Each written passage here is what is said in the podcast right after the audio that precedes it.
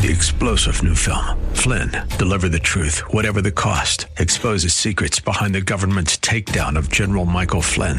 Flynn knew what the intel world had been up to. He ordered the first audit of the use of contractors. This set off alarm bells. He told the truth. He was the most dangerous person for Donald Trump to hire. They had to get rid of Flynn.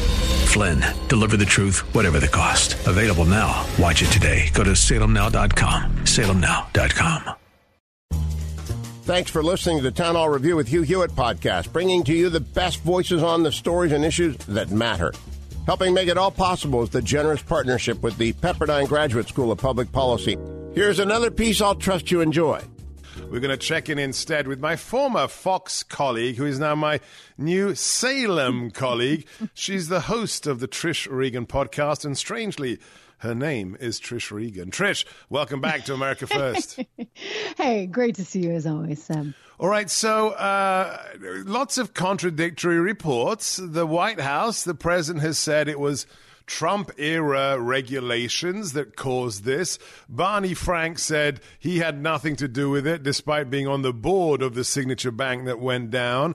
And then we've had others. We played Mr. Wonderful, Kevin O'Leary, yesterday, saying this is the poster child for stupid business practices. Is it the printing of money? Is it dumb board members? What happened with SVB, with signature? And what does it mean for the broader market dynamic?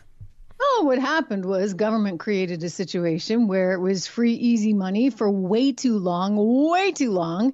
And they seemed, those in government, to think everything would be okay. So they kept communicating to the markets and to their friends, many of whom were at SVB. In fact, one of the executives used to be at the San Francisco Fed. They kept saying, oh, it's all under control. Total, nothing to see here, nothing to worry about. It's transitory, remember? And so, consequently, the bankers at SVB that were in charge of managing risk, well, they went out and they did what they thought would be a normal thing to do. They bought a bunch of treasury bonds. Well, here's the problem with that, Seb. Treasury bonds, when they were buying them, they were paying like 1% for 10 years. And we all kind of knew, or at least I knew, and I kept telling you, and thus you knew, so your viewers knew, my listeners knew interest rates are going to have to go up at some point. That was just the reality. The handwriting was on the wall. But, but, but Trish, Trish, Trish, club, I, am not an economist. I'm not a market expert like you. But even I knew that. I knew that the Fed would have to raise rates again and again and again, which makes the face value of those bonds practically nugatory. So how does the board think, oh, free money, free money, and, and not realize something like me, an economic, you know, novice? No, no, no. You re- knew that. And I knew that. And I mean, I, I think I remember complaining to you. I was tearing my hair out because I knew that. You knew that. I think most average people knew that. But the feds sat there with a straight face and told us they thought they could manage a soft landing and that inflation was only transitory and it wouldn't stick. And I'm like, are you people insane? I mean, everything went through my head. I wondered if Jerome Powell was just trying to keep his job right? And Janet Yellen, she's trying to keep her job. And now suddenly she's the world's biggest politician because she's over at Treasury doing Biden's bidding. And all Biden wanted was for the money spigot to stay open and for the sugar high to continue. And I'm looking at this going, it can't, it can't. But you know what? They've we've had a sugar high for like 15 years or 20 years. I mean, the Fed has been doing this forever. So there there were a group of people out there shall we say, the deep state people or just the super lefties that actually thought there would be no problem. I mean, they actually thought that. So they went and bought these bonds, right? Well, okay, you know, bonds are usually a really safe investment, even if you're only getting 1%. In 10 years, you ought to be able to trade them in. But what happens if all of a sudden your entire client base, which is all tech companies. It's not like they had manufacturing right. companies or car companies or the local nail salon. All these tech companies suddenly need their money back because there's this crunch, right? Tech plummeted in recent months. So they come in and they try to get their money, Seb. Well, you've got all these bonds that aren't good for 10 years. Well, you have to liquidate. You have to sell them at a discount. And before you know it, you're selling them at such a discount that the whole thing is going to go belly up. And that's why you had the Federal Reserve step in. Now, I've been watching the hearings today. One very, very disturbing thing I heard was when Senator Langford asked Janet Yellen, Well, would you have done this if it was a small bank in Oklahoma? And she basically said, No, not necessarily. Excuse me, but I did hear the President of the United States, did he not say on Monday that everyone's money is secure? Yeah. And the Fed did open this window saying to any bank, including the little one in Oklahoma, hey, if you have a problem, just come to us, we'll give you a loan.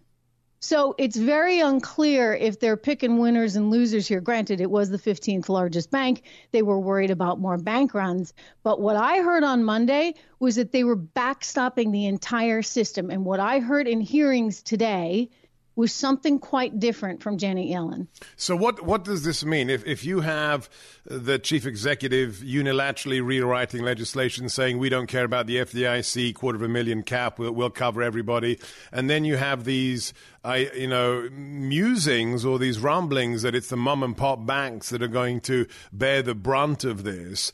Uh, are you concerned that this is more than just three banks? What what is the yes. long range prognosis? Yes. I was not concerned until literally 30 minutes ago when I watched the exchange there between Senator Langford and Janet Yellen. And he pushed her and said, Would you be willing to do the same for an Oklahoma bank? And she's like, Well, and she hemmed and hawed, and there's all these various conditions. And I'm like, Wait a second. You did say on Monday, you did say on Sunday night, you were opening this window, this lending window. Any bank that's in trouble can come to you and get a loan.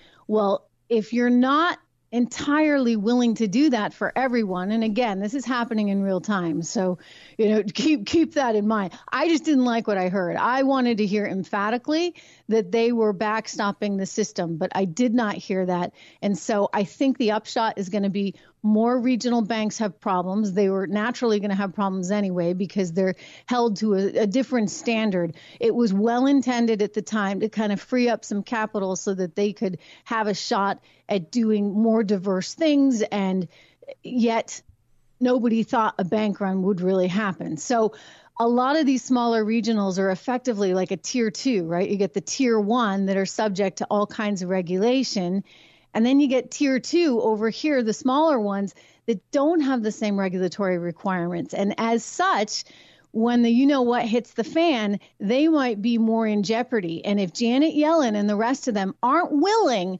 to help the smaller guys out too, we got a big problem. So your advice in 30 seconds to the 3 million listeners Move right your now, money to a big bank. I'm sorry. Like this is this is going to be the reality and you know what, Seb? It's going to really stink for small business owners and for individuals because there's something kind of special. I mean, I when I was a kid, I got my little passbook savings right from Portsmouth Savings Bank in New Hampshire. I know you know New Hampshire well, and uh, they knew my name. And you have a relationship with right. your bank, and there's something incredible about that. And we're going to lose this as a result of what's happening now. That's my fear. Thanks for listening to the Town Hall Review.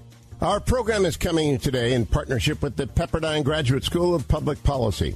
It's America's most unique graduate leadership programs offered on Pepperdine's breathtaking campus in Malibu, California. Learn more at publicpolicy.pepperdine.edu. If you're enjoying the podcast, please tell a friend to go to Town Hall Review and sign up as well today. Three star general Michael J. Flynn, head of the Pentagon Intelligence Agency, knew all the government's dirty secrets. He was one of the most respected generals in the military. Flynn knew what the intel world had been up to, he understood its funding. He ordered the first audit of the use of contractors. This set off alarm bells. The explosive new documentary, Flynn, Deliver the Truth, Whatever the Cost, uncovers the facts behind this scandal. Flynn told the truth. He was the most dangerous person for Donald Trump to hire. I find out the worst enemy that I'm going to face in my life is right here in America. They took my assessment and they wanted me to change it. And I was like, I'm not changing it. They had to get rid of Flynn with in depth interviews, archival footage, and never before seen personal records of the man behind the headlines. I just felt like I was drowning. Flynn, deliver the truth, whatever the cost. Available now. Watch it today. Go to salemnow.com. Salemnow.com.